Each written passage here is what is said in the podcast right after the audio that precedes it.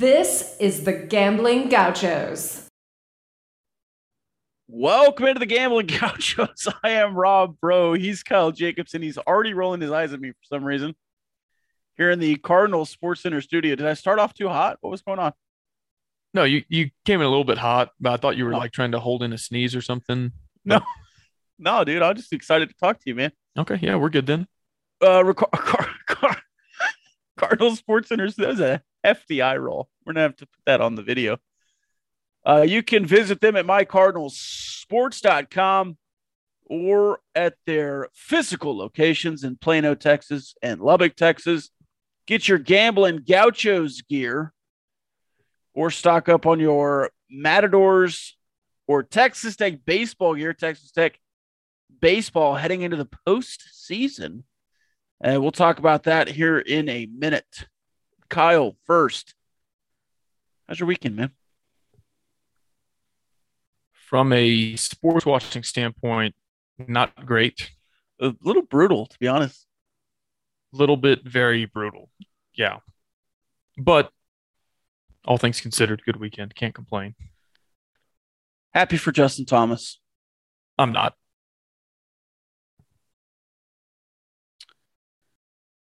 There's also a chance, I'm just being all? transparent with you. There's a chance that I'm not quite ready to talk about this. We're going to because it is Okay. one of the main topics of Do you want to start with weekend. that and just get it over? Or let's do baseball. Let me try to Okay. ease into this. But All right. uh, if I seem a little bit fiery or down in the doldrums, that's why.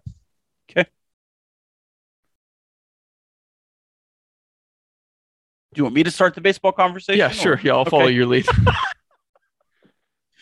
Texas Tech baseball has the opportunity to win the Big 12 over the weekend. They stubbed their toe, losing on both Thursday and Friday, the days in which they're supposed to always win with the pitchers that always win. You know, it's sunli- so unlike Texas Tech to be there in a position for a championship and then to let it slip through. let it slip through their hands. Um, uncharacteristic in a lot of ways for both Morris and Birdsell. Uncharacteristic for the offense of late. It is what it is. I think. it- Would you agree that this team might need to be an underdog to make noise in the playoffs? For whatever reason, it just feels like this team needs to be backs against the wall they did it in Stillwater. I mean, you look at the they did it i- in Lubbock against Texas. It just seems like every time they're like big favorites or supposed to win, they lose. The midweeks down the last stretch. TCU, huge favorites, number four or whatever versus unranked TCU, little old TCU, Big 12 champion TCU. And then this weekend uh, against Oklahoma, it's just like m- maybe this team needs a little umph. I don't know. I could see that for sure. You're right. I mean, some of the biggest series this year, like you said, playing Texas in Austin or in Lubbock. I think they were ranked number two in the country at the time. Didn't quite live up to that billing as the season unfolded, but yeah, it was, and yeah, same deal in Stillwater. So I don't know. Maybe there still would have been that same sense of urgency had they hosted a regional. And by the way, I'm not quite ruling that out yet. A lot of people are. But I could see that kind of lighting a fire under their ass a little bit, um, feeling a little bit disrespected as a two seed, going to somebody else's ballpark and kind of having that feeling like, oh, okay, we're not a regional host. We're, we have to play at these guys' place. Okay, let's do it then. And kind of coming out with a different edge or different mentality in that scenario. But I would still rather be hosting the regional, even if that is all true. Oh, for sure. And I think if you're like 16 or whatever, it still might. Yeah. It, Maybe I and- don't know. it's especially frustrating, like you said, to to lose this weekend, to lose the series the way you did, not getting much out of your two aces that have been so consistent for you all year, and then to win on Sunday with the pitching, you know, pretty much throwing a gem for nine innings, a little bit backwards, and to miss it by one game, well, you know, when you start thinking back, you know, What if we had finished off the sweep in Lawrence? What if we had just taken one in Fort Worth? Yeah. You know, all that stuff starts running through your head. Uh, what if Hampton had gotten healthier or got his mind right, whatever it was, one start sooner on a Sunday and, you know, beat West Virginia or something like that. So that is tough. You know, I'm a big banners fly forever guy. And so I hate losing something like that when it is when you had a chance to clinch it at home, but just taking two out of three and weren't quite able to do it. So that it stings and was unfortunately kind of a bad omen for the rest of the weekend for Red Raiders. But we'll get into that later.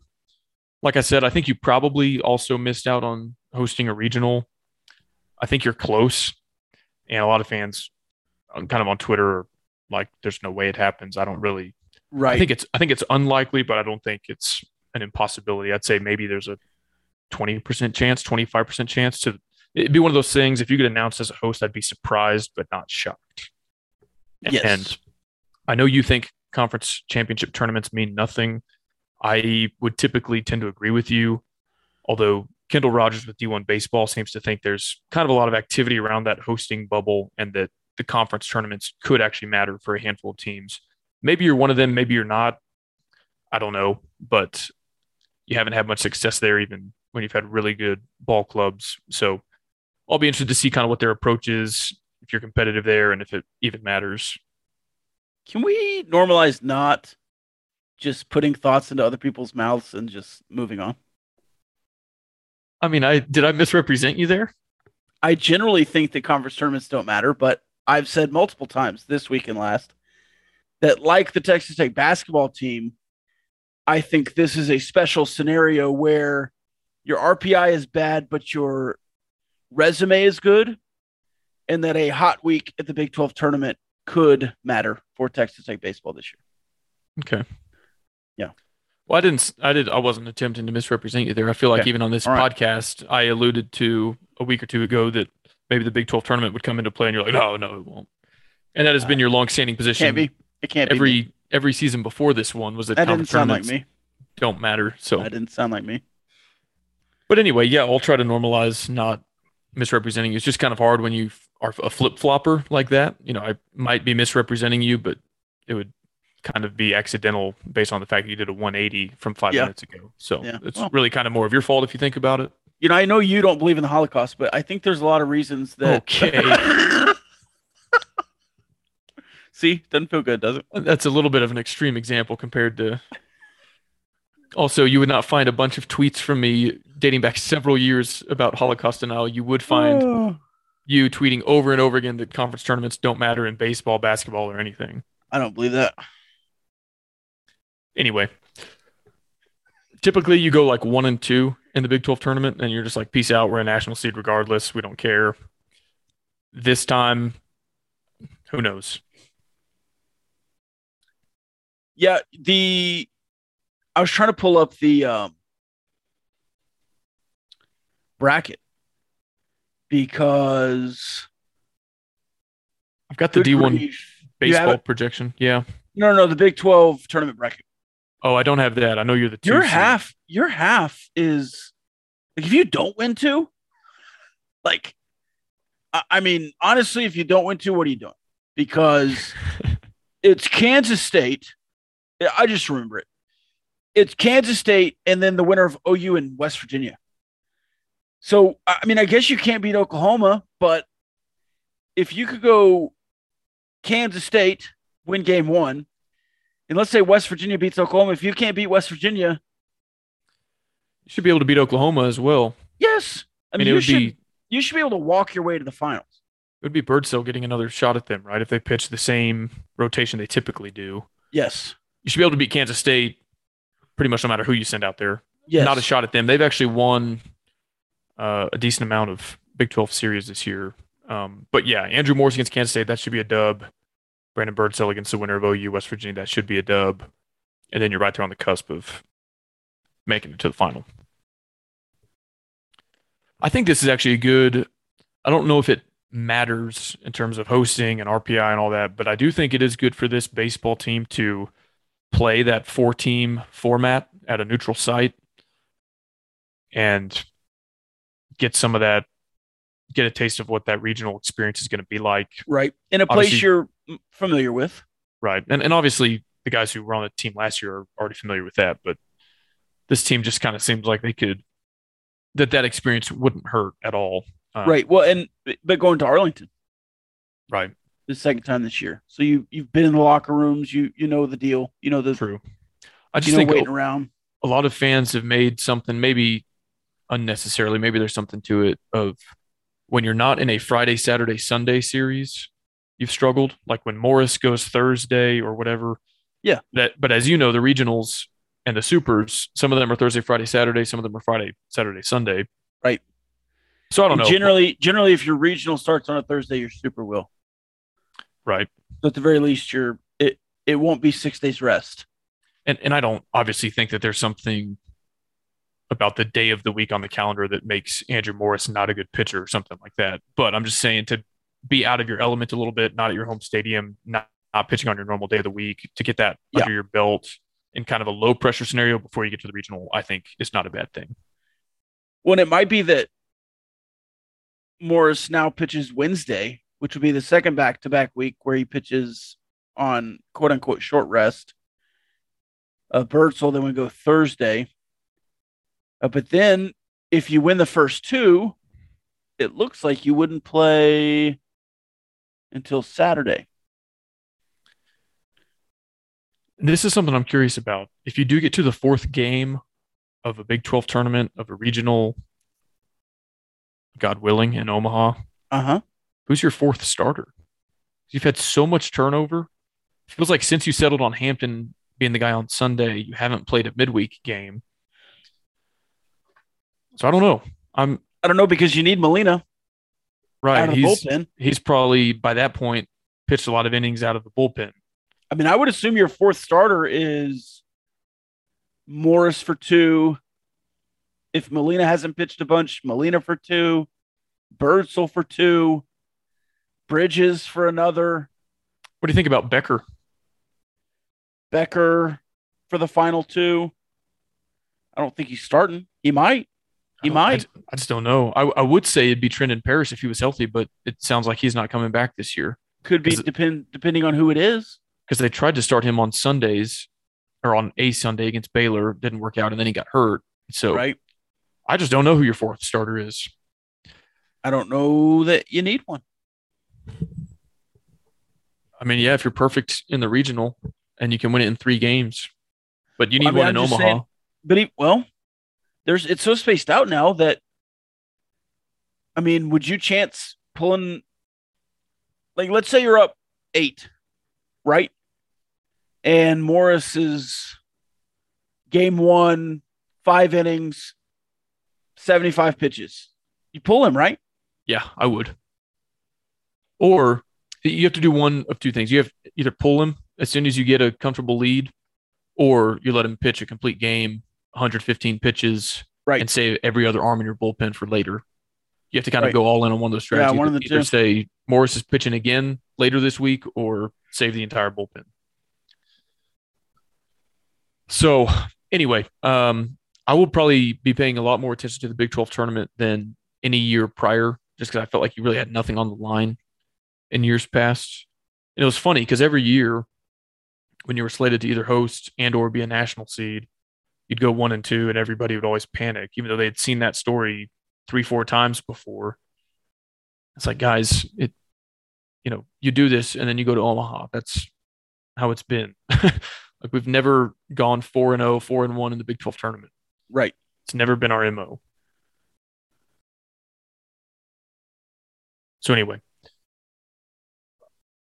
I do think there was a silver lining to this weekend, and that is that I think what we've seen from Chase Hampton the last couple weeks is not a fluke. Absolutely. His last three appearances, first one was sort of a long relief appearance against Baylor, and then two starts after that, Oklahoma State and Oklahoma. Good teams. Here's his combined line from those three appearances 15 and two thirds innings pitched, four earned runs. That's a 2.3 ERA, 25 strikeouts, just 23 walks and hits. That's a whip below one and a half walks and hits per innings pitched. Right. So, to me, doing that um, in Waco, in Stillwater, and then against an OU team that beat up your two aces pretty good the two days Right. preceding, and he looks good. I mean, he's I think back to back games now he's matched his career high in strikeouts. So if you found a third guy who can pitch like that, uh, assuming Morris and Birdsell are good to go and get back to their prior form, Yeah, if they could figure it out on the off day. yeah, that is that's cooking with some serious gas if you've got three starters that good. And that's a lot to ask of Hampton for those numbers to hold, but even if he's Yeah. 85% of what we saw, that is doable. You can win a lot of games in the postseason, He looked really good at the end of last year. right? He was trusted And- to start game one of the regional and the Until- super regional. Yeah, until Stanford came. Stanford kicked everyone's ass that weekend. So, They did. so yeah, I, I love what you've seen from Chase Hampton. It looks like good stuff. He looks confident. And like I said, if he pitches anywhere near like that in game three of a regional, game three of a super regional, should you need him, I think that's a really good sign for this ball club. yes. And I, you know what? This ball club le- needed a good sign. Mhm.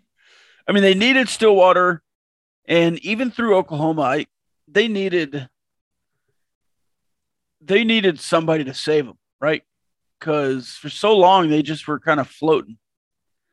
I mean, almost an entire month, the month of April, just floating through. So I kind of hope they don't host a regional. Obviously, I want to be at a regional, so I would love for it to be in Lubbock. Uh, selfishly, but it just it feels like this team could go on the road and need to prove people wrong. And I feel like at times this year they lose their chip.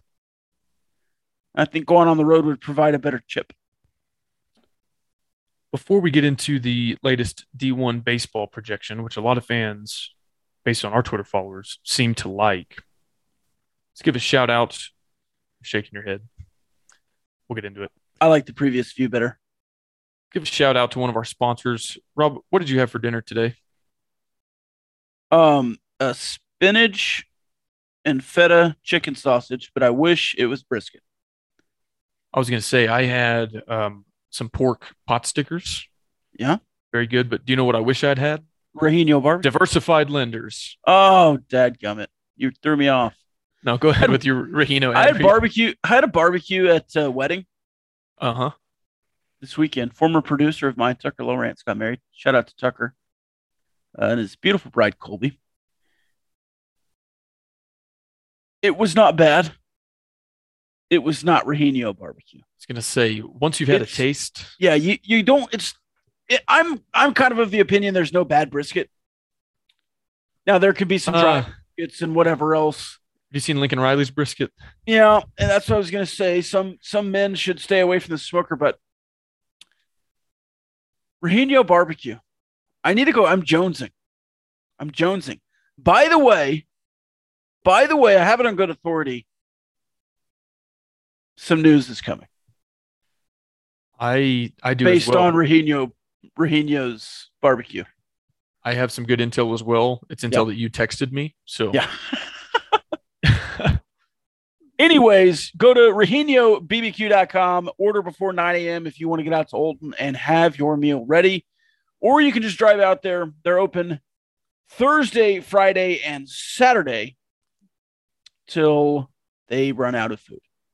You know what we ought to maybe consider doing soon? Yeah.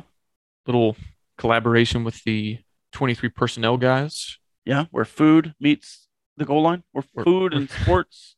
Clash at the goal line. Almost had it. I've So heard close. that a billion times. I just could never. That'd be a Where fun food and little road sports trip. clash at the goal line. Yeah. We had half of our respective podcast road trip out there a few weeks ago, but Yeah. we need the full squad out there. Yeah, me and Michael went out there, but you guys were bums and uh, couldn't make it. Uh, no, other way around, my friend.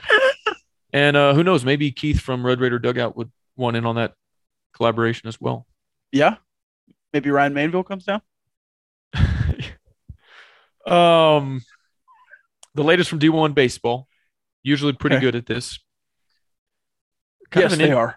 interesting regional, and I I think maybe we're not putting enough respect on the Terrapins, but you oh, are s- Terrapins.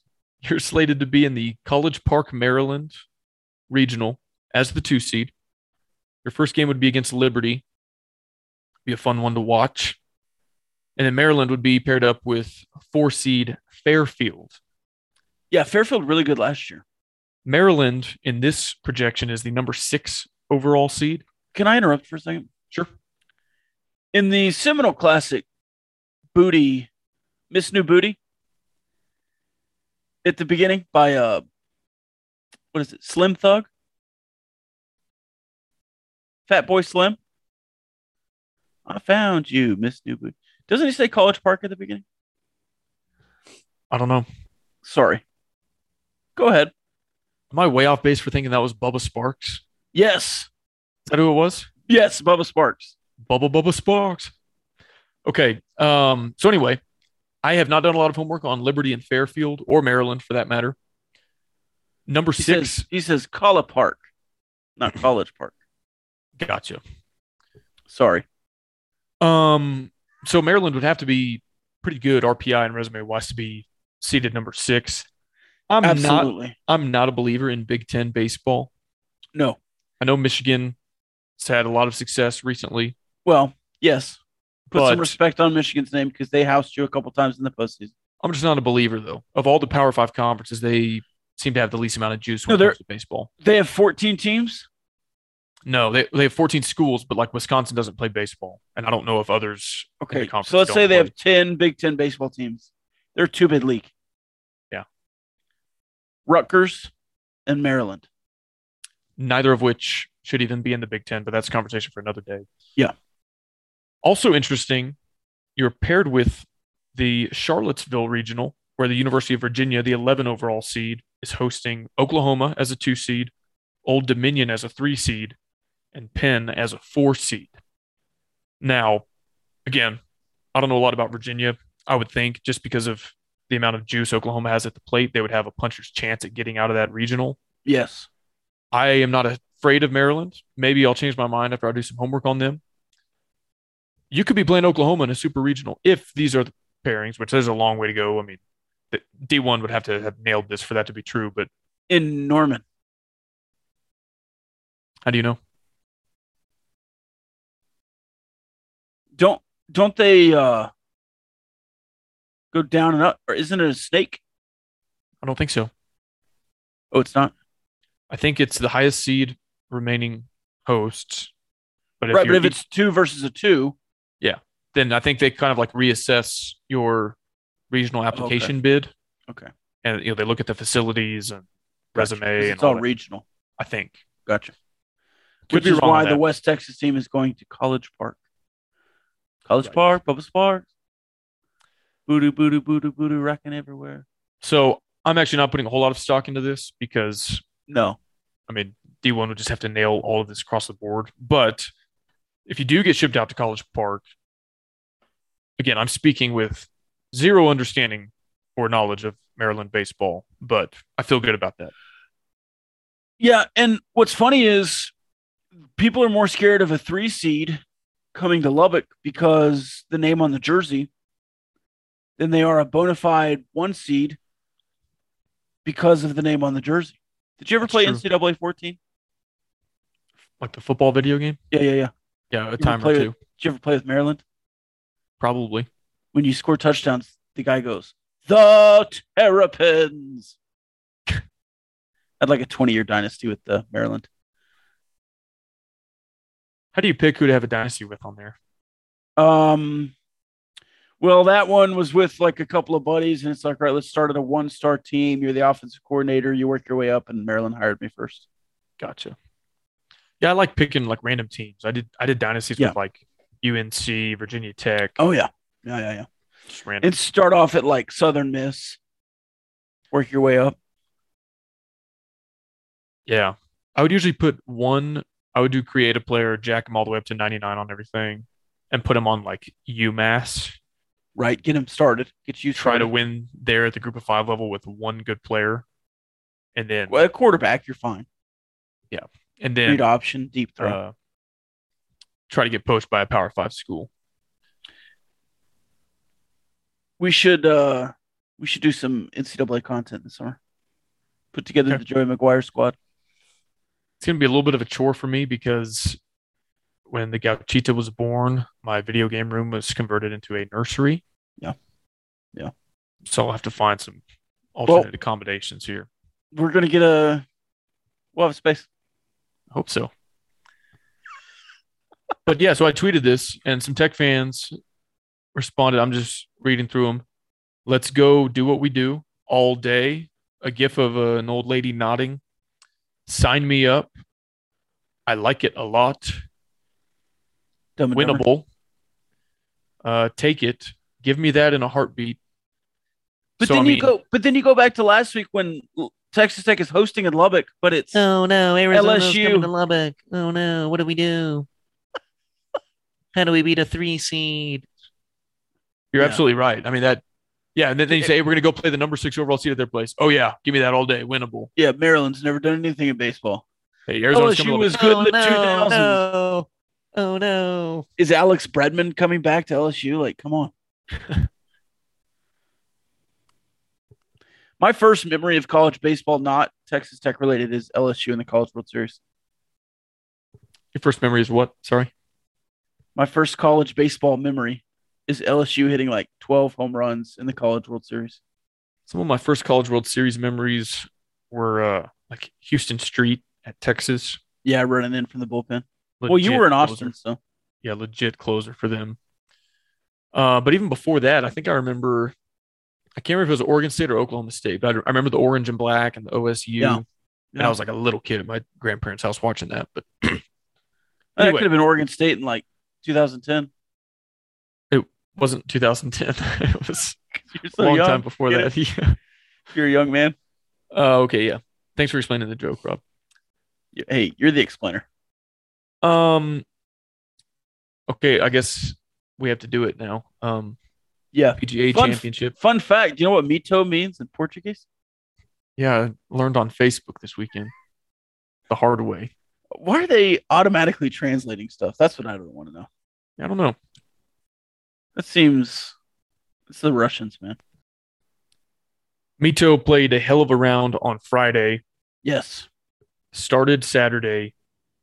Uh, I think one shot back, but like by the third hole, Second Was- hole. second hole was the leader or co-leader. He led or co-led from the second hole on Saturday to 18 on Sunday. It started today with a three-stroke lead. Nobody besides Justin Thomas, you know, behind him played very well. And so Right. everybody was one, two, three over. He Justin was Thomas three was- over, Eight strokes back. and uh, Can't be So- happy for a guy like that. for those who don't know, who maybe like weren't on Twitter following this, Mito golfed at Tech for one year, 2014, 2015 academic year, and then turned pro. Um, had a one stroke lead going into on onto the 17th hole, which was one of the easier par fours on the course for the PGA championship in Tulsa, Oklahoma. And on his approach, he had a good line, everything they kind of speculated on the broadcast that he mishit it a little bit, but probably could have gotten the ball a little bit closer to the cup on the green. It was still a makeable birdie putt from there. And he left it, I kid you not, half an inch short on the putt. And uh, had he done that, he would have gone to seven under with a two stroke lead, headed to 18. Instead, he had a one stroke lead. Of course, everybody is saying just get a par Get a Just get- bogey. get par, bogey. Worst case scenario, you go to a playoff. And dude, he tees off, and somebody in our Discord said it looked like he just wanted to get it over with, and that it's.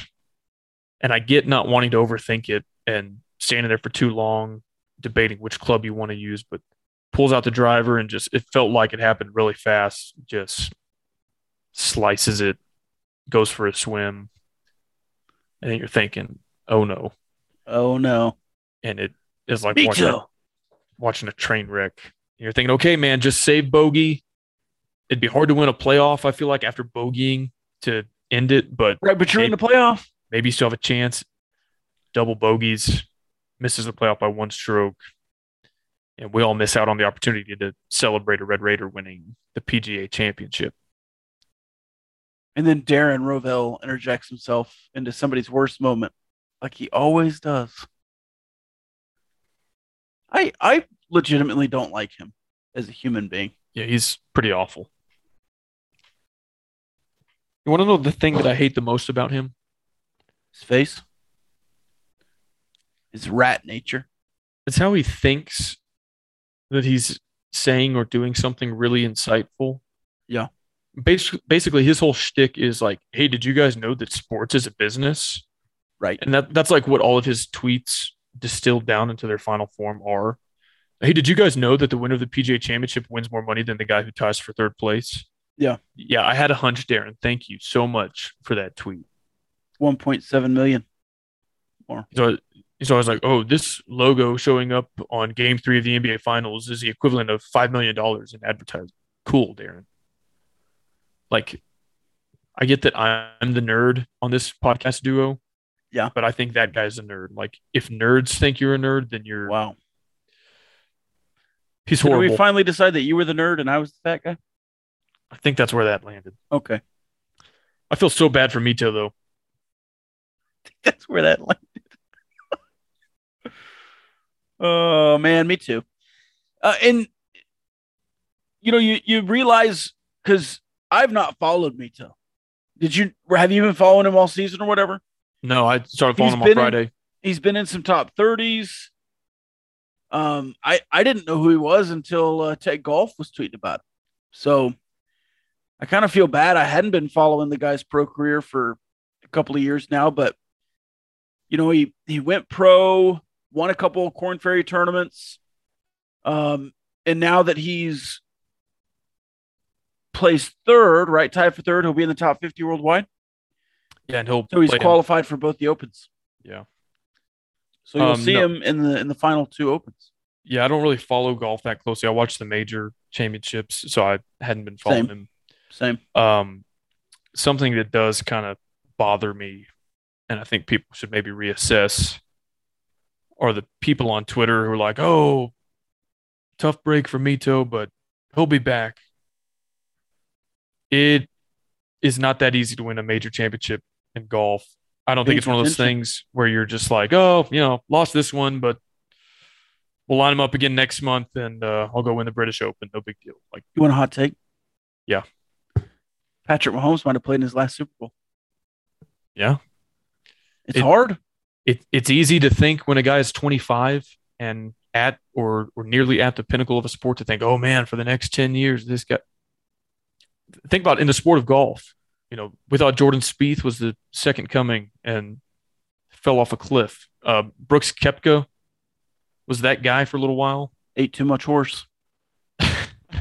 we thought Bryson DeChambeau had broken the game of golf and that nobody's going to be able to keep up with him. Too many roids. And so I I get that people want to be encouraging and like find a silver lining. Yeah. And I think and hope that he'll be competitive in some major tournaments moving forward. But Yeah.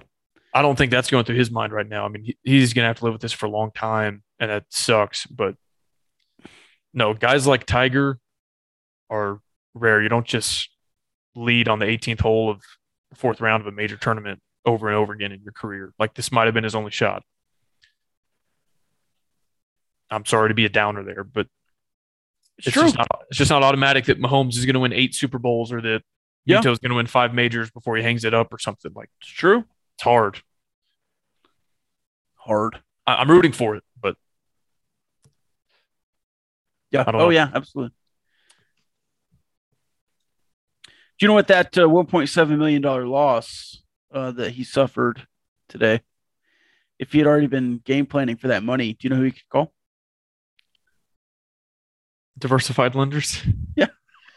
yeah. I mean, if you uh, if you lose nine hundred thousand on the final hole of golf, uh, 1.7 million. oof. I, was, I thought one point seven was the total purse had he won. That's what he lost. Yeah. Ouch.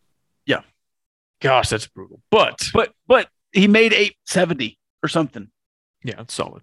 But yeah, I wish I could make 870 playing golf. I Well, wish so- I could make 870 the rest of my career doing what I'm doing. I'll say another thing. Yeah. Tech fans on Twitter saying or gifing that he choked. You're not wrong. I'm not going to sit here and tell you that that wasn't a choke job, but A, everybody already knows that, so you don't have to pile on. And B, I can't hit the ball straight with nobody watching, with nothing on the line. Like you go out there with the driver, and I'll tell you, hey, man, all you have to do is bogey it to make a playoff and millions of people are watching you. And if you don't, you'll lose $1.7 million. We'll see how straight and how far you hit it. Okay. Pressure, pressure. So, anyway, but if you do lose $1.7 million on the golf course, there is good news. Especially if you're a Red Raider, you just call up a fellow Red Raider, Cole Roberts at Diversified Lenders. And through a unique combination of accounts receivable financing and equipment leasing, Diversified Lenders will help you get the working capital you need now. If you want to learn more, check them out at diversifiedlenders.com. I hope that none of our listeners ever lose $1.7 million on a golf course I hope not. adding to the brutal stretch this weekend for Lubbock area sports teams, our beloved Matadors fell 4 0. It's not But good. it wasn't good, but I'll say this that's about as bad as the score can get in soccer. Conceivably, it can get worse. Don't get me wrong. But it was still a lot of fun. Um, I was worried there would be a little bit of like a one time swell of crowd support at the first game and that like people wouldn't come back later in the Yeah. summer.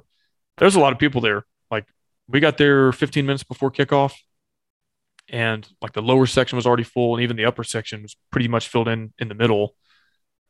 Um, the guy with his bullhorn was leading chants and cheers the whole game. Yeah. Jordan, Uh, Jordan and Ryan, yeah, they were great, and it was stuck in my head the Mozos. all weekend. I was chanting to my wife, my daughter, said, "We love you, we love you, we love you, and where you go, we'll follow, we'll follow." So it was still a lot of fun. Um, Yeah. it was cool to see the fan support in general, but there was a lot of youth soccer teams like there in their uniforms, high school Yep. teams from Mhm. Friendship, Cooper were out there. So, you know, you got to cherish these. They only they only play six home games. They've already played two of them. And uh, it You're was a gonna good miss, time. You're gonna miss this. Yeah. You're gonna want this back. So I had a lot of fun You're gonna despite wish this the, time. the lopsided score. And And gone by so fast. I'm going to try to make the rest of the games this summer, the rest of the matches. Same. I was sad to miss it. I I was uh, you know, busy at a wedding. Yeah, congratulations, by the way. I had like four beers, Kyle, Dang, and a s- and a stogie. calm down, man. Freaking hungover, dude. I feel awful. All Well, you day. are you are 42, so that happens sometimes. same thing. Thirty three. So anyway, if you don't have your Lubbock Matadors season seats yet, lubbockmatadors.com. The other thing, half the people there have their Lubbock Matadors kits. Did you get a koozie? Uh, I was too late for the koozie. That was the first 1,000 fans. But yeah, they had Whataburger ketchup and Whataburger spicy ketchup koozies. And so if you do want a kit or a scarf or a quarter zip, it was a little bit chilly on uh, Saturday night. It did. gear up for the Matadors at their official retailer, Cardinals. Just so happens to be a sponsor of the Gambling Gauchos, so that's a match made in heaven. But yeah, Rob, it was a lot of fun. You and I one day need to go do the whole experience. Let's do the 70th Street tailgate. Let's It's go to awesome. the game. Yeah. And then, then let's go to the after party at B Dubs Oh and yeah. like do a whole evening of Lubbock Matadors. Can we sit with the Mozos? Maybe. Why not? Yeah. Why not? What you know what I think they need to do? What? Not trying to be a tactician or, or co-opt their uh, their deal here, but all their people are in one spot, and the chants don't spread very well. They need to have like am- ambassadors in like each section, kind of getting things going, so there's not just one section doing the chants. Right. Needs, needs to spread. This was funny, just as like Or if they sat in the middle. yeah A- as like your typical american who you know soccer is probably you know below like football basketball Right. nascar all that for me um you know they're doing these what i assume are like traditional soccer chants that Yeah. Euro- european clubs international teams are all Mhm. very familiar with. And then as soon as they do like what I would call an American chant, like a you can't do that, everybody joins in. But then they go back to like, we love you, we love you, Yeah. we love you. And everybody's like, okay, yeah, you lost me. Surely do the the ole ole ole one. Yeah, I bet people would I think join in on people that. know that one now. So anyway, the Matadors will have to lick their wounds and bounce back almost on the first ever win streak in franchise Yeah. history. Almost. Hopefully- well, Hopefully next three- weekend. again, three is a win streak. Two is just two in a row. two in a row. What else you got, Rob? Rob Dog. I hmm, I don't like that name still. Um, I feel like I had uh, something else tech That's- football related. Oh, tech football. Oh, you know we hadn't uh, talked to the the E NEUSFL football. By the way, our gamblers I suck, going Oh, don't they? five stretch. Yeah, not my Kevin gamblers. Sumlin, Kevin Kevin Sumlin. yeah. I didn't even know he was Who their would have coach. thought? Who would have thought a Kevin Sumlin led team was just going to choke away every game? They've been brutal in the fourth quarter. Did you see how they lost this week? No.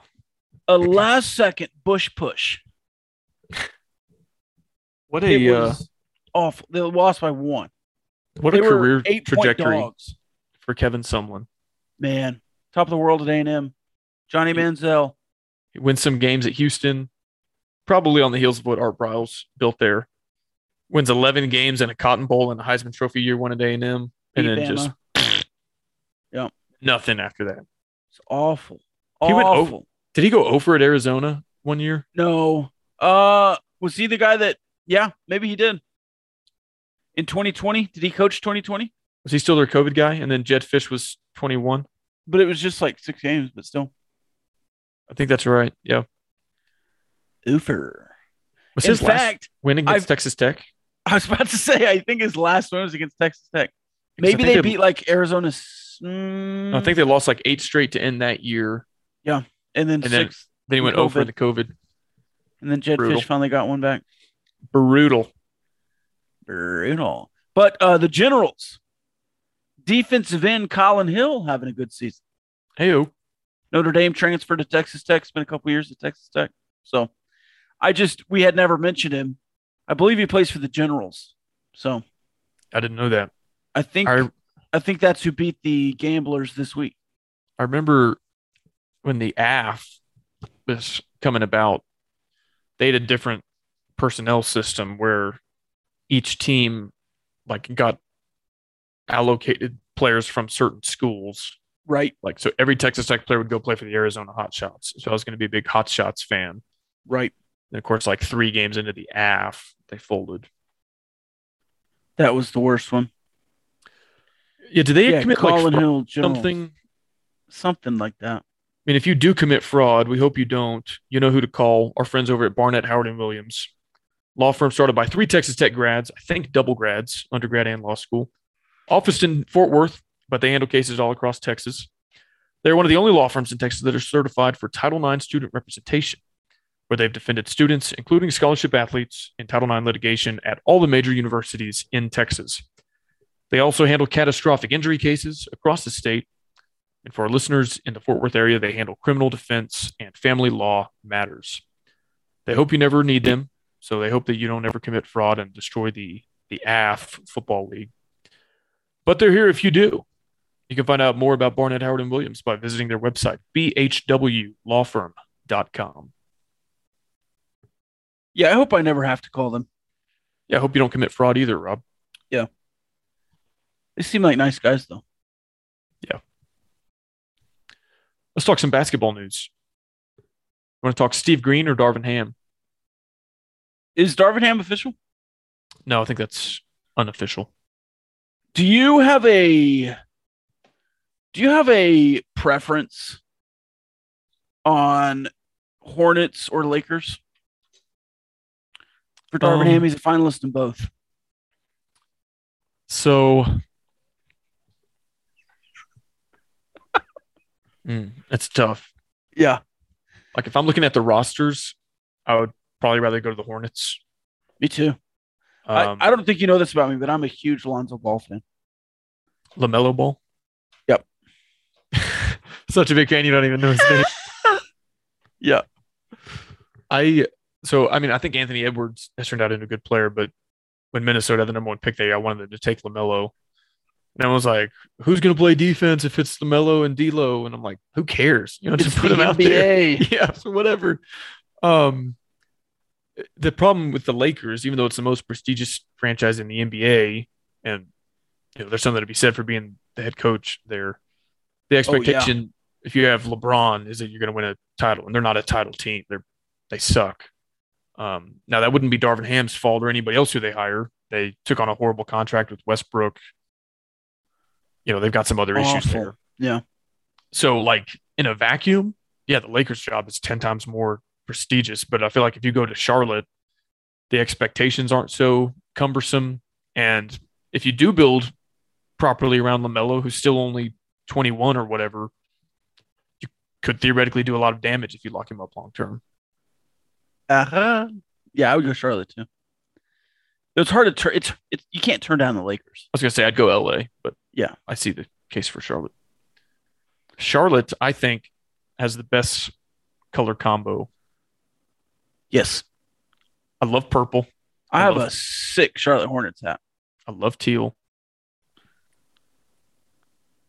I wish more teams utilized teal, like the Yeah. Mariners, the Marlins used to. Their redesign sucked. Horrible, horrible. The Diamondbacks, D backs, yeah, no, they used to be way better. I liked them better when they were purple. More That's teams what need I'm to be purple and or They teal were purple and teal. because the '90s everything was purple and teal. Yeah, oh yeah, Remember those My paper favorite color. cups? the, the swishes. Yeah, Yeah, you know exactly what I'm talking about. I know what you're talking about. You can taste the water in that cup. taste like paper or like a f- styrofoam. It, was, it wasn't quite paper; it was styrofoam. It's like a hybrid. I don't Those know what things- it was. Are still in the mud somewhere. They do not dissolve. Not biodegradable. but yeah, I- I, I think uh, based on these reports, I'm not an insider, of course. I wouldn't pretend to be one on Twitter, but it seems like Darvin Ham is likely to be the next head coach of the Los Angeles Lakers. So, Certainly seems like it from lots of tweets that just credit one tweet from E ESPN. quite a high profile position for a Texas Tech Red Raider. You know what, Rob? I'm going to pat myself on the back here. Okay. The year is 2016. Yeah. Tubby Smith gets on a plane to Memphis. Everybody, and I mean everybody, says, Hire Chris Beard. Chris Beard. Go get Chris Beard from UNLV. I said Darvin Ham. Now, Beard worked out okay while Yeah. you had him, and then Yeah. it ended horribly. Well, sure. I mean, I mean, you got Mark Adams and I really wanted. I knew this was a pipe dream, but before they hired Adams, I really wanted like a co CEO type, like a Ham Adams and Adams, Ham. ticket. yeah, But me Darvin too. Ham probably knew he was on on track to become a, a head coach in the league. So, excuse me, the association. So hard to blame him. And yeah, you kind of would think that his first job, he might have to grind it out with a franchise like Atlanta or Charlotte or wherever. But Yeah. Lakers, who knows, man? If the the front office makes some moves for him, maybe maybe that's a good good deal for him. But I think so. so anyway, it was kind of sad to not see him get a, a homecoming to be the head coach here. But to your point, I don't think anybody's complaining about having Mark Adams in charge here. So it No. all worked out. I want to talk the Steve Green news, but before we do, I want to give one last shout out to one of our sponsors, Code Ninjas. They teach kids ages 5 to 14 how to level up their coding, STEM, and engineering skills in a fun, hands on environment. In addition to the year round programs where kids learn to code by creating video games, Code Ninjas is now enrolling for week long summer camps. So you want to keep the Ninos active, healthy, keep the mind running all summer while they're not in school. Code Ninjas has a ton of variety of programs that you can choose from. These camps use technology that your kids already love, like Legos, Minecraft, Roblox, to expand their skills, creativity, and confidence. Build a game controller out of bananas, shoot an animated movie, start a YouTube channel, or create and print in 3D or design a charging robot rhino. Awesome. limit limitless possibilities here. Sounds like fun. I wish I was smart enough to do any of this. Had I gone to these camps as a kid, maybe I would be. Gambling Do they have, Gauchos like, a- listeners. oh, Is it like an adult camp? you interrupted the uh, ad read there, Rob. No, it says Go ahead. for ages Sorry. 5 to 14. I said Okay. that. For Gambling Gauchos listeners, you can use the code GAUCHOS at checkout for $10 off any summer camp at the Code Ninjas Lubbock location. Call them at 806 370 0022 or check out all of their great programs at codeninjas.com. What was that phone number? 806 370 0022. There's a rule in radio. You always say phone numbers three times. That's 806 370 0022. Also appreciate you reading numbers that are numbers and not letters. There's no such thing as O as a number. There's a good stand up bit It's on that zero.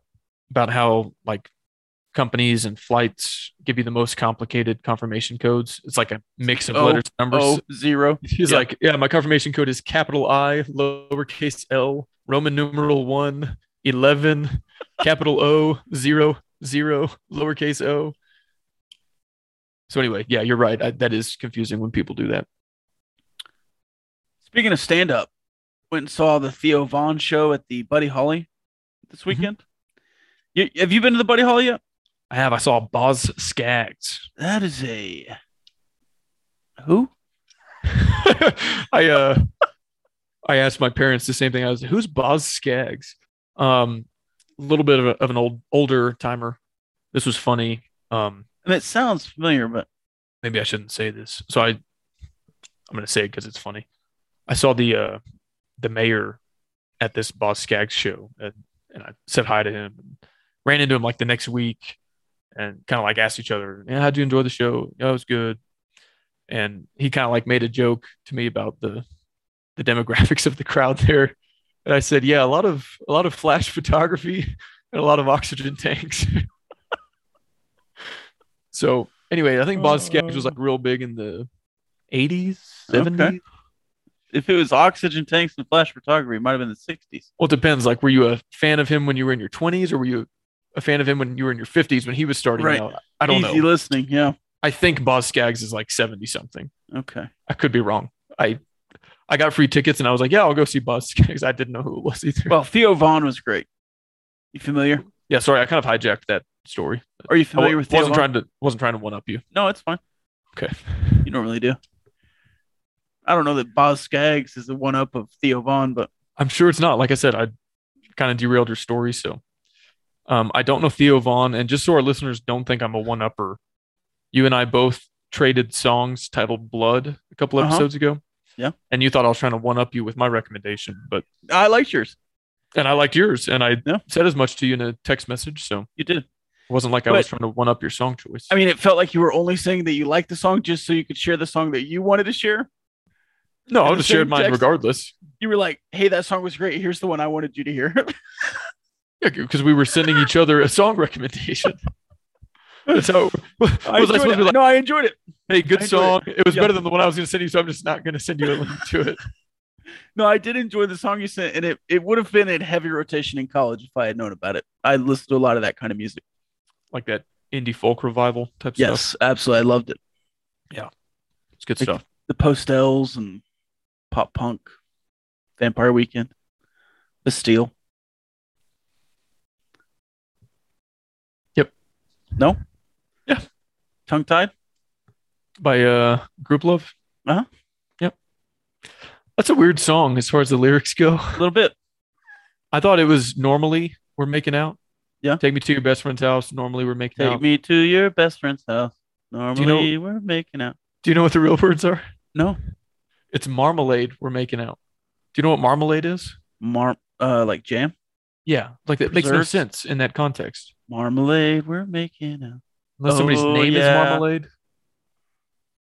Yeah, I don't know. I was like, wait, what? Anyway. We're doing a song of the week this week. Yeah, It's sure. a new bit. Yeah, it can be a, an off season bit. Were we getting into something? Uh, Steve Are Green. We, we need to talk about Steve Green. yeah, we can do the song of the week. I bet first. Steve. I bet Steve Green would like Boss Cats. he might. I don't know. Uh, what about Aaron Watson? Run wild horses.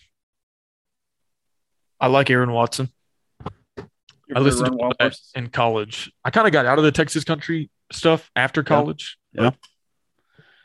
Wasn't uh, te- wasn't Aaron Watson a Red Raider? I don't know. A lot, so many of them were. I know Wade Bowen. Yeah. Um, Randy Rogers, Pat Green. Run wild horses. What do you got? I'm trying to find it. Uh, what do you have? You go first. I, run wild horses, Aaron Watson. That's it. What you want? Something like you want a deep cut or something? I don't know. I just, you know, I feel like everybody, everybody knows Aaron Watson. Okay, Well, like, all right. it I, has to well, I be a didn't little get the bit gist. obscure. I guess I didn't get the gist of what we were doing. Okay, Yeah, like something maybe a little new that folks hadn't heard. I, or or most of our this- listeners Okay, I have got you. either heard of Aaron Watson or had the chance to hear of Aaron Watson. here's an uh, not an older song, but s- a song that nobody knows that I am a huge fan of. You gonna go first now that you have one, or are you Or still? no, you, no, you go first. Okay.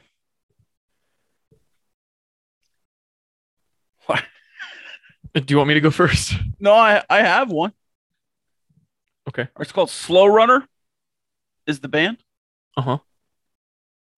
Um, we're gonna go with Is it all one word? uh no, it's two. Slow Runner. Okay. What's the song called?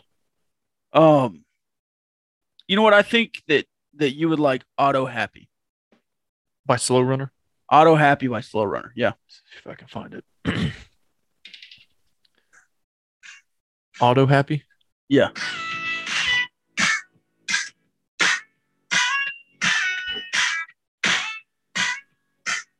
I'm not finding it on Amazon. Well, this is a real deep cut, man. I don't know that a lot of people know this one. So Zoom wants me to set up a professional audio studio in here. Yeah, but I have to do that. No. Probably gonna get s- a strike on Apple. smile at me. Don't smile at me. I'm trying to be dark and rooted. You battle me. Battle me. All right, I'm going to try to play off of now the type of music that I know you like. Yeah. And since I know you liked Blood by Caitlin Butts. Yeah. Why can't I find this? There it is. I also could have doubled down with another country, new country girl I like. What's her ahead. name? Oh, May, uh, May. Mm, I'd have to look her up. So I just found first her this off, week. um, Caitlin Butts kind of reminded me of Waxahachie. Do you know her or them? No. It's not spelled like the town. It's like the Indian Right. tribe, Gotcha. Waxahachie. No. Waxahachie. But this is this is not them. It just reminded me of that. But Amy Helm, H E L M, Mandolin Wind. Ooh, that already sounds good. It's a good song. Can you hear this? A little bit.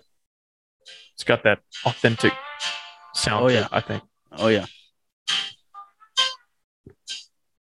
When the rain came, I thought you'd leave. 'Cause I knew how much you loved the sun. I love new music that sounds like it was recorded in 1974. Chose to stay. Do you know Greta Van Fleet? Stay and keep Yeah. me warm.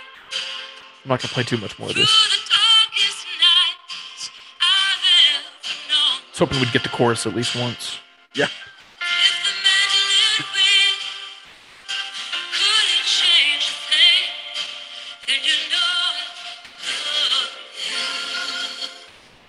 Anyway, Mandolin Wind by Amy Helm. All right. So Good slow tune. runner, auto happy, mandolin win, Amy Helm. You want a bonus? Save it May for next week. May Estes was her name. Slow runner auto tune. Auto happy. Slow runner auto happy. Auto happy. There's a lot Okay. of good ones. Steve Green hired as the third assistant. Yeah. Third as in that's the number they have now, not pecking order. Yeah. Because it sounds like they're co equals per the Don Williams article in the Lubbock AJ. He joins Corey Williams and Al Pinkins. Yes. There, there's no associate head coach. Nobody has that title, which is So what there's Barrett three- Perry had. Gotcha. Mm-hmm. Okay. So for those who don't know, Steve Green, a uh, you know junior college Hall of Fame type guy, Right. South been doing Plains. that for forever. Yeah, currently at South Plains and Leveland. His record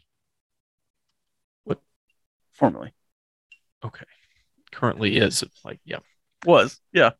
68 years old. Uh huh.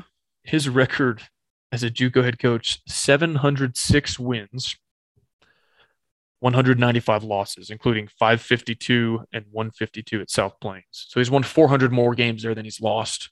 Pretty pretty good. It's not bad. And Couple if you can- national titles. Yes, three national championships. Before that, spent some time at Howard, I believe. Took over for Mark Adams. Did he? I'm asking. I don't know. The Don Williams article says that they coached against each other in the Western Junior College Athletic Conference. But he can certainly recruit to West Texas. He's familiar with Certainly. the people, the program, the culture out here. Yeah. And he is, I think, going to be your de facto offensive coordinator. That's kind of more his specialty. Whereas Adams, of course, is the defensive minded guy. And there was a lot of smoke that that was the first hire that Mark, Mark Adams wanted last year. So it could be that Green said he wanted one more year in South Plains, and then he went and got him. Adams thinks very highly of Green. Again, I'm reading Hmm. from this Don Williams article in the Lubbock Avalanche Journal. Adams said, quote, he's been probably the most instrumental coach in my career as far as educating me and introducing me and connecting me to coaches on the Division One level. Give him credit for our relationship with Eddie Sutton and Pat Foster. There's some stories in here about them going to watch Red Auerbach and the Celtics and uh, Bob saw Larry Cousy and- Bird, not Bob Cousy, Dennis Johnson. So, obviously, already an existing relationship there. Like I said, I'm sure Steve Green will kind of implement the offense. Adams will do the defense. And Steve Green has had some great offensive teams at South Plains, great three point shooters. Yep. If your entire identity is kind of three and D, I like that. You know, I think most nights that will win you a lot of ball games. Mhm. Um, If you can do the three part, right. We're So we know they really can bad do at that the last part. year. Yeah. So you wonder, you know, it seems like they've been recruiting to that skill set this offseason. Certainly, it was Um, like they were recruiting to that last year, though. You think back, Sar Sadar Hal- Calhoun, whoa, 42% three point shooter. Wow. Wow, the Winthrop kid Okay, shoots a good thir- three point clip. Wow. Davian Harmon, wow. I don't know if Warren- any of them were viewed as Warren, three sorry. point shooters. Sadar Calhoun was. Yeah, he wasn't even on the team in like December. So I'm not talking about December. I'm talking about recruiting to a certain type. okay, I don't think they were recruiting three point shooters last year. Okay. Is this one of those things where like nobody's allowed to disagree with you on it? I think if they saw Davion Warren and Adonis Arms and thought to themselves, those guys are three point shooters, then it was either a bad eval or they weren't recruiting to that skill set. And that's okay because they won a lot of games with the personnel that they did have. Right.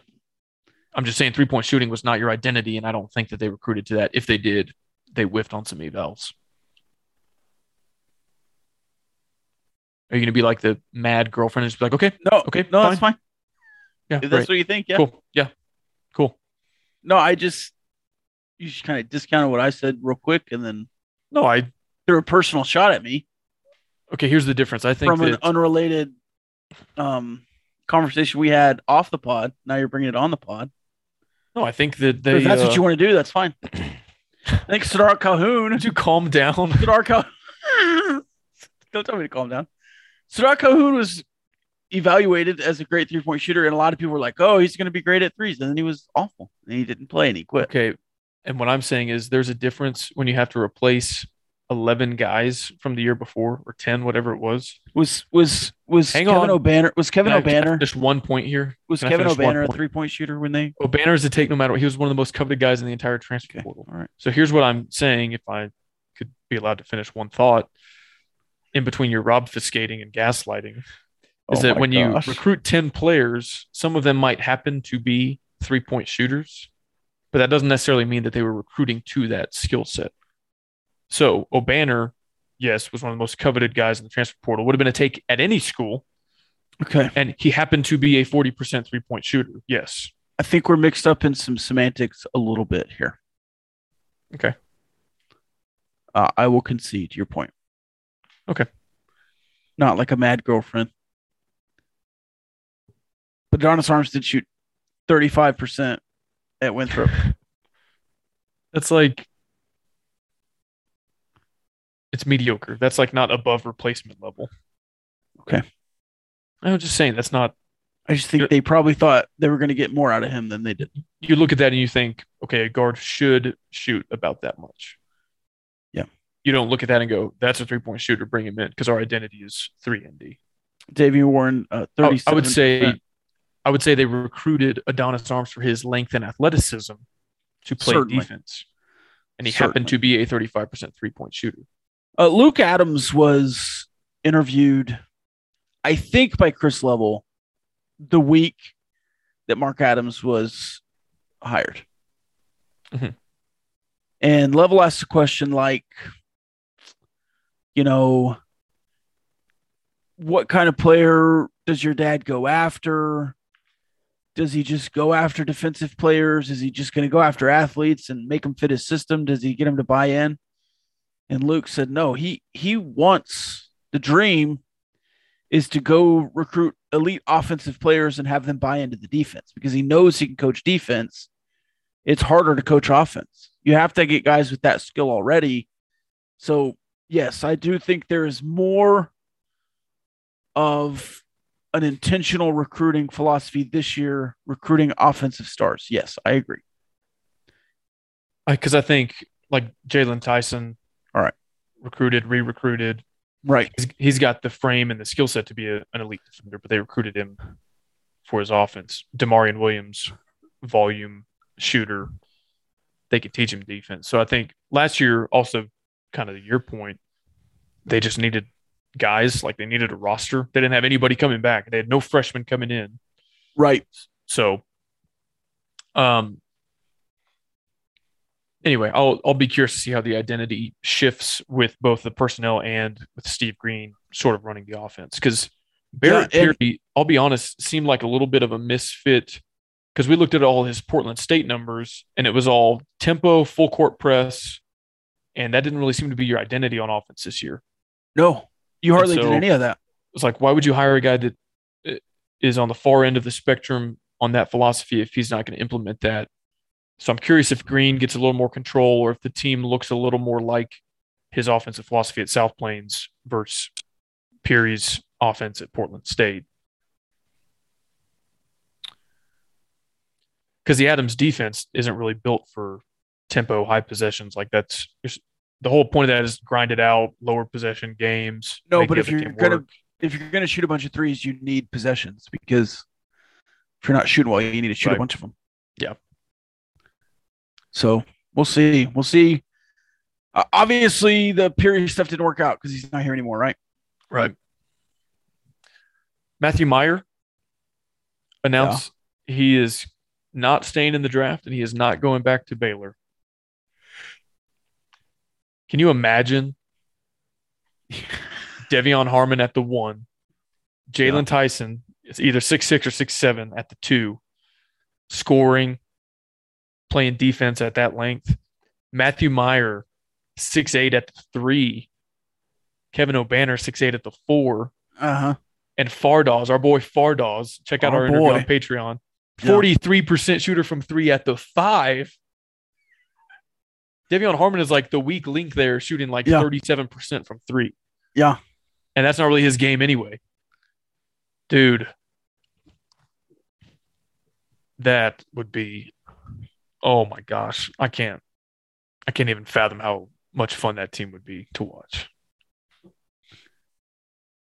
Is it is it the mullet? Is that why people aren't all in on Meyer? Wh- Why why is there? Apparently, he cut the mullet. I mean, I, I don't care. He, he's a he's a ball. Did player. you did you enjoy when Kevin McCullough announced that he was going to Kansas? um, So why Hmm. are you relishing getting a star from Baylor? I just don't get it. um, two things there. Okay. Matthew Meyer played 21 minutes per game at Baylor. Okay. Kevin McCullough played 30. And his parents, So if he can't start at Baylor, why is he starting here? he did start at Baylor. Oh, Okay. And I trust the numbers. The analytics say he's the best player in the transfer portal, like by Okay. far. All right. So, anyway, it's understandable for a guy that good who's getting 21 minutes a game to say to himself, I want to play more. It's stupid for Kevin McCullough's parents when he's getting 30 minutes a game and also skipping games where he was cleared to play. To You elaborate on that. Uh, yeah, he was cleared to play by team doctors for Oklahoma State. He skipped that game and he lost by one or two points or whatever it was. His team could have used him, and he said no thanks. And then turned around and said, "But also, I don't get enough playing time here." Do you do you have that on good authority, or where'd you hear that? Yeah, I have that on very good authority.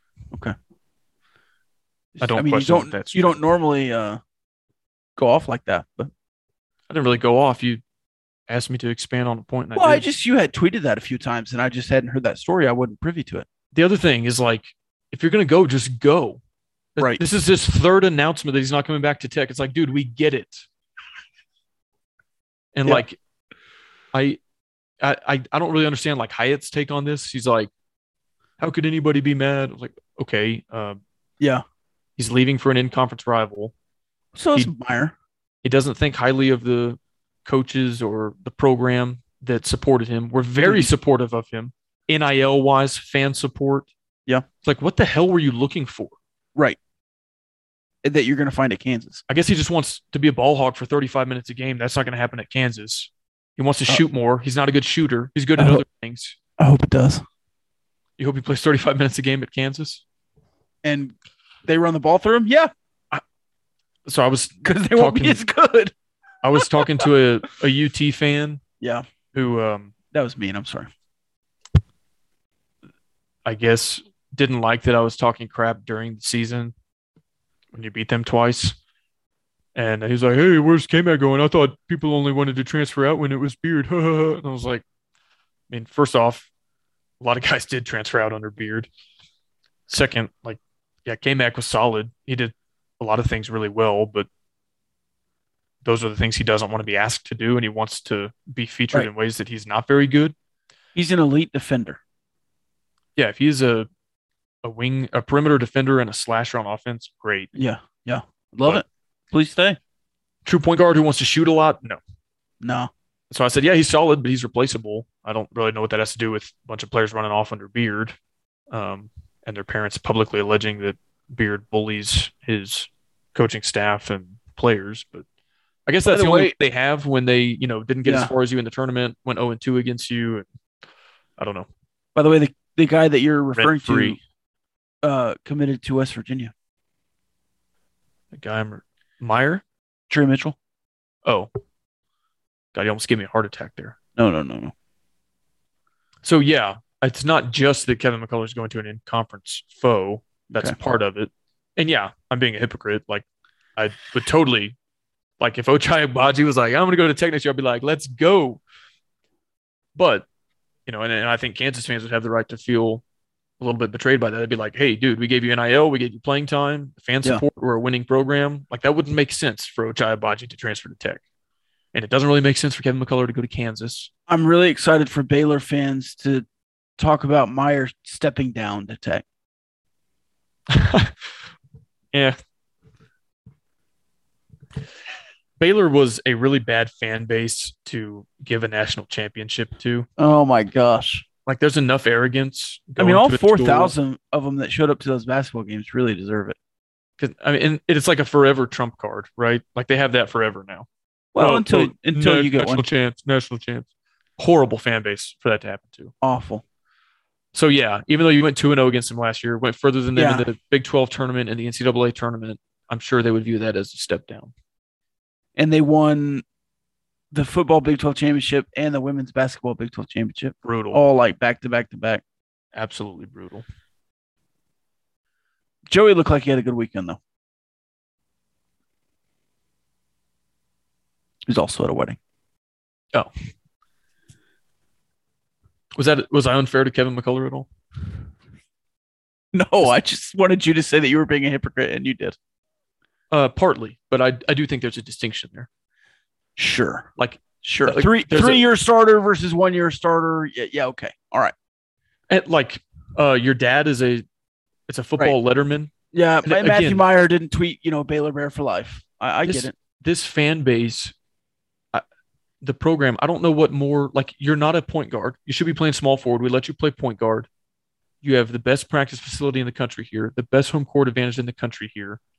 Your dad went to school here. I'm sure you've got NIL money lined up. Had you wanted to stay, and he said no, and he tweeted it publicly three times. It's like okay, just leave then. And no, I'm not going to support you or wish you the best of luck there. Just go. And that's that. I feel like people have this. th- It's got to be one of two things: either you support them forever, or like they're enemy number one now. And I'm neither. I'm like, just leave. And if Yeah. you don't have Texas Tech across the front of your chest, I'm not going to root for you. Doesn't mean I'm Yes. rooting against you. Like I don't want them to get hurt there or fail there, but I don't root for guys at Kansas. I root for guys at Texas Tech. It's just the way it is. And I'm not going to root against him until he comes to Lubbock. Then I'm going to boo the shit out of him. A lot of other people are. And okay, this is another thing. But I'll I boo the crap out of everybody that comes here. So and I sugarcoated this earlier when talking about NIL and the transfer portal, but if you're a grown up and professional enough to decide you want to transfer, then like face the music. You don't get to play the victim card. Oh, Tech Vanderbeam is so mean to me on Twitter. I had to turn off my replies. The hate I'm getting is unbelievable. Please don't boo me when I come back to Lubbock. Like, no, just leave and we'll beat your ass next year and make you regret that you ever left. And you had a chance. Here's the thing, Rob, in the world of NIL, there's always a bag to chase, but at some point, these guys are going to learn that legacy means something. Yeah. And, and that Norris Odiase, Keenan Evans, guys like that have built so much goodwill. It's priceless. And they're going to start to see the value of playing for a program like this for their entire college careers instead of inexplicably bouncing and making three public statements that you're bouncing to an in conference opponent. That is all I have to say on that. speaking of North Sodiaste, the What's that? basketball tournament, What's his name? North Sodiaste. It was like a nerd thirty or a couple I R's thought in you were there. let- I thought you let me slide by on that one. Speaking of Norrence, uh, Air Raiders, the basketball tournament. Uh, Oh, yeah, we're coming Lawrence for the and title, Matt baby. Mooney. Norrence and Matt Mooney back Back to together. Tariq in there. I I would almost guarantee that's what I was going to ask. Who who do you want? How many how many guys are on the roster total? Uh, let's say ten, but give me three. Give me a starting five Okay, starting five. with Norrence and Mooney. I'd go. I guess. Oh yeah, I- I'd put Tariq out there. That's a little bit post heavy for my liking, but That's how they started. Uh, Mhm. when they went to the national championship Um, you need some three point shooting. Davide. game. Davide. uh, Now I don't know who's like playing because Todrick Gocher is about to play his championship game. Keenan Give me- Evans is still overseas. Give me Jay Crockett at the three. Moretti He was And still Mooney. playing. at guard. Yeah. And if I could, if I could actually, I'd, Norris would be the sixth man. Tariq Owens would be my starting five. Jay Crockett stretch four. And then Mooney, Keenan Evans, and Moretti at the three guard spots. Or you get one non-Red Raider because they always have a couple of like guys that come out and and you know that aren't really Red Raiders that come out and play. Oh, somebody who's not a Red Raider? Uh-huh. Um, Kevin McCullough. Alumni. Um, Uh, I think Andrew Sorrells might be coaching or GMing. oh, that'd be cool. I think he is.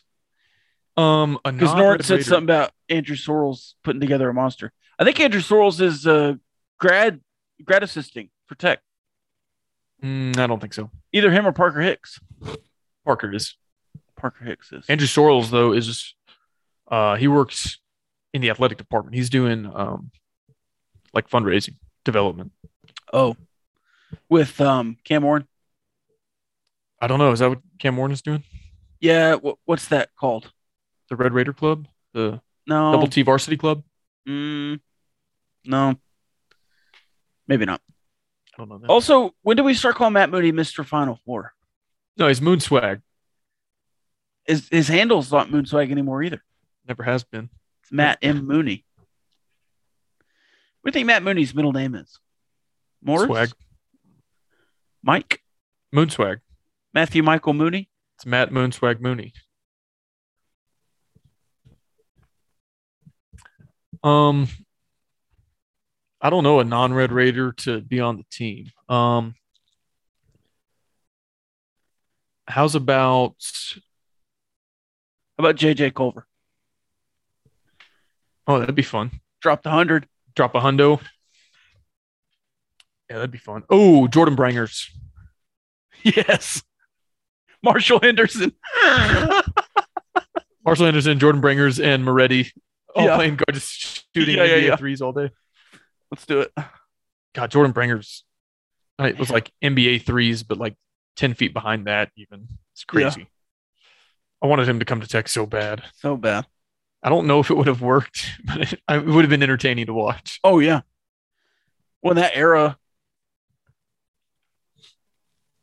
Anyways. All right, my head is about to explode. So Okay, We don't thank have you to anything else. Cardinals, Rahino Barbecue, Diversified Lenders, Barnett Howard and Williams, Code Ninjas, and the Lubbock Matadors. Mavs are down by eight. Twins are twenty-five and sixteen. Mavs are getting swept, dude. No, they'll if they don't win tonight, they'll get it in seven. Mm. Let's see here. Slow runner, auto happy. Amy Helm, Mandolin Wind. Also, uh, she wants to wrap her legs around the world. That's a good one. Check out our Patreon channel, patreon.com slash gambling gauchos. We've got two interviews up there now. Fardaz Amac, if you haven't had a chance to listen to that one yet. Yeah. And Will Culpepper, Texas Tech football letterman, who kind of talked to us a little bit about the Matador Club, NIL. I think we're going to have a, f- an interesting follow-up discussion on that. Um, not this coming week, but the week after that. Going to keep building that Patreon uh, content. So subscribe, $5 a month gets you access to episodes early, exclusive episodes, and the Discord server. Any final thoughts, Rob? Oh man, I'm good. Love y'all.